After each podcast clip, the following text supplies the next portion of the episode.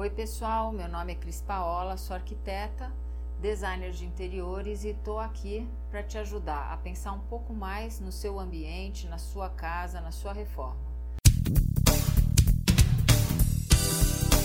Está começando, Está começando. Mil ideias por metro quadrado com Cris Paola.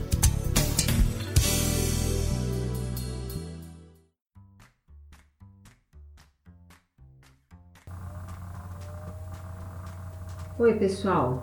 A gente vive num momento em que as cores neutras não são mais o objeto do desejo das pessoas quando vão criar suas casas.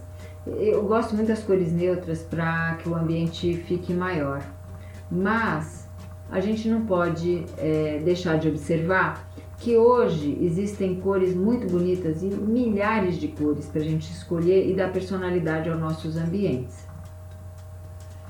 É, pensando nisso, veja, toda a indústria da cor é, se desdobra em criar tendências e criar a cor do ano. Haja visto que cada uma delas cria uma cor do ano diferente da outra.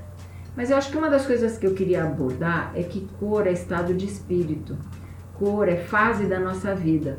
Tem momentos em que a gente está mais agitado, mais animado e a gente quer trabalhar cores mais fortes, cores mais alegres, como os amarelos, os laranjas, os, é, as verdes, né?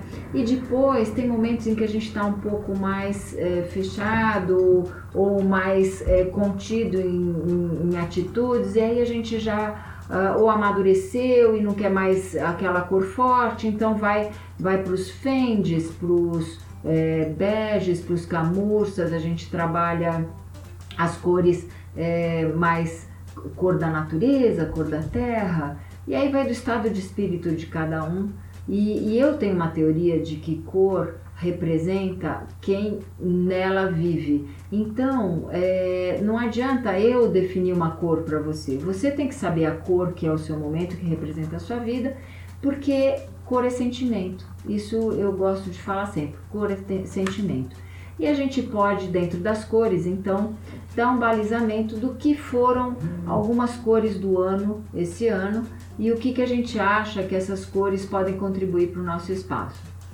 Bom, uma das tendências de cores, todo mundo viu, foi o violeta, que veio muito forte. E aí eu queria falar um pouco de, das emoções, né?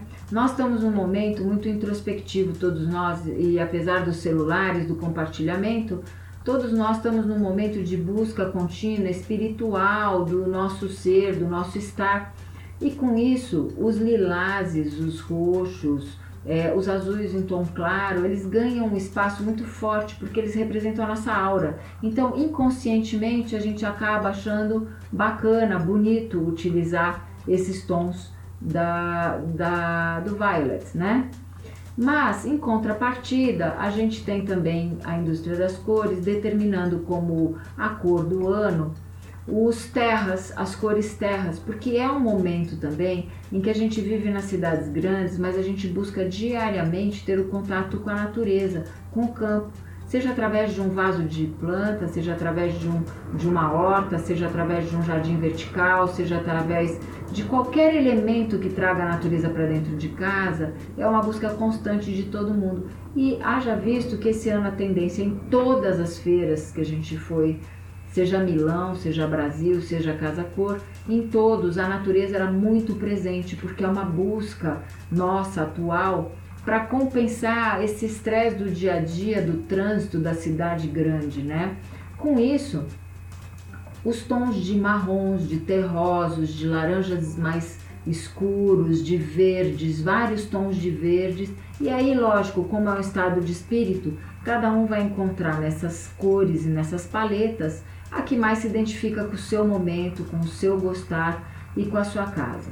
E aí, quando a gente fala de cores, é, interiores, eu sempre acho assim, existem algumas tendências em que as pessoas pintam a casa, uh, por exemplo, uma sala, elas colocam a cor em todas as paredes e no teto. Isso é bacana, é moderno, é diferente, mas não esqueçam, cor no teto vai abaixar o seu teto e você tem que ver se, você, se é isso exatamente que você quer. Eu gosto de uma coisa parcial. Eu vou dar uns exemplos aqui porque a gente não tem como mostrar para vocês no podcast, então eu vou contar alguns exemplos que eu já fiz e que ficaram bem bacanas. Por exemplo, numa sala, você entra numa sala e você tem sempre os dois lados da sala como se fosse o corpo mais mais próximo de um lado da casa e o mais externo. Vamos dizer que se a gente tivesse entrado por uma porta, eu teria as paredes ao lado da porta de entrada e eu teria as paredes ao lado da janela em frente ou do outro lado da sala. Uma coisa bem legal que eu gosto de fazer, você escolhe um tom de cor e você põe um pouco mais escuro nessas paredes em volta da porta e um pouco mais claro, o mesmo tom nas paredes próximas à janela. Com isso você cria como se fosse vida na casa, é como se fosse o tronco e as folhas, né? Você dá um tom mais escuro para a próxima porta e você dá um tom mais claro para o outro lado do, da sala. Então você traz um, a mesma é, informação em dois tons diferentes e fica muito bacana, fica muito dinâmico. Isso funciona e é legal. Para quem não gosta tanto de cor, é, a gente mantém então é, uma, uma cor neutra em todas as paredes e escolhe uma que vai destacar. Acho bacana, por exemplo, você pegar a, a, parede das janelas e destaca ela com uma cor, vai ficar bem legal, o restante fica no neutro. Por exemplo, você pode usar um, uma cor neutra de bege ou de um, de um branco mais, menos branco, mais, mais acinzentadinho. E do outro lado da parede você coloca um fende, você coloca um camurça, você coloca um, um, um tom que você gosta, um amarelão. Então isso vai, vai dar um, uma dualidade, você usou cor em uma única das paredes é, fazendo com que ela se transforme no, no protagonista dessa sala. Uma, uma, outra coisa legal de fazer é você pode utilizar a cor, por exemplo, em duas paredes. Também fica legal. Por exemplo, você escolhe um lado da sala que você quer, que você tem, por exemplo, os sofás e as cadeiras, e lá você coloca a cor, e do outro lado você deixa neutro, mesmo que do outro lado seja a sua sala de estar de jantar e aí você trabalha um lustre mais importante, trabalha as cadeiras em couro ou num tecido mais importante da sua sala de jantar e com isso você criou ali uma identidade de cores. Eu acho muito legal misturar essa questão de duas a três cores no ambiente, desde que eles você tenha nesse espaço a, a, a maneira de mostrar isso como elementos importantes. Então, se você tem duas, três salas contínuas, procure dar um canto da sua sala um tom e no outro um outro tom, nem que seja através do mobiliário, através de elementos que você goste, como almofadas, tapetes e quadros. Isso fica muito legal. E então, hoje a gente veio aqui falar um pouco de como que você pode variar e utilizar as cores dentro da sua casa, mostrando naquele momento qual é a sua relação, o seu sentimento em relação às cores que você põe lá. E eu sempre falo, como a cor representa o seu estado de espírito, nada melhor do que você para pensar qual é a cor que pode naquele momento trabalhar na sua casa e ficar bacana.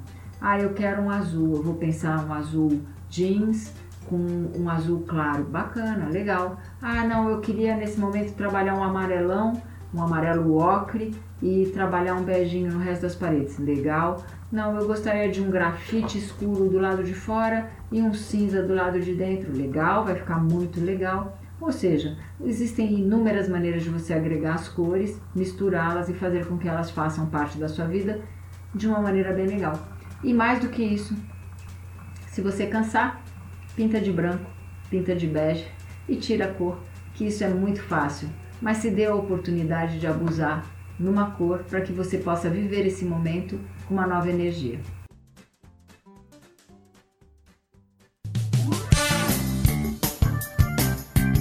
Você ouviu Mil Ideias por Metro Quadrado. Muito obrigada por acompanhar o nosso podcast. Conheça também o nosso site milideiaspormetroquadrado.com.br. Curta nossa página no Facebook e Instagram, Mil Ideias por Metro Quadrado e entre em contato conosco no e-mail contato arroba estudiocrispaola.com.br.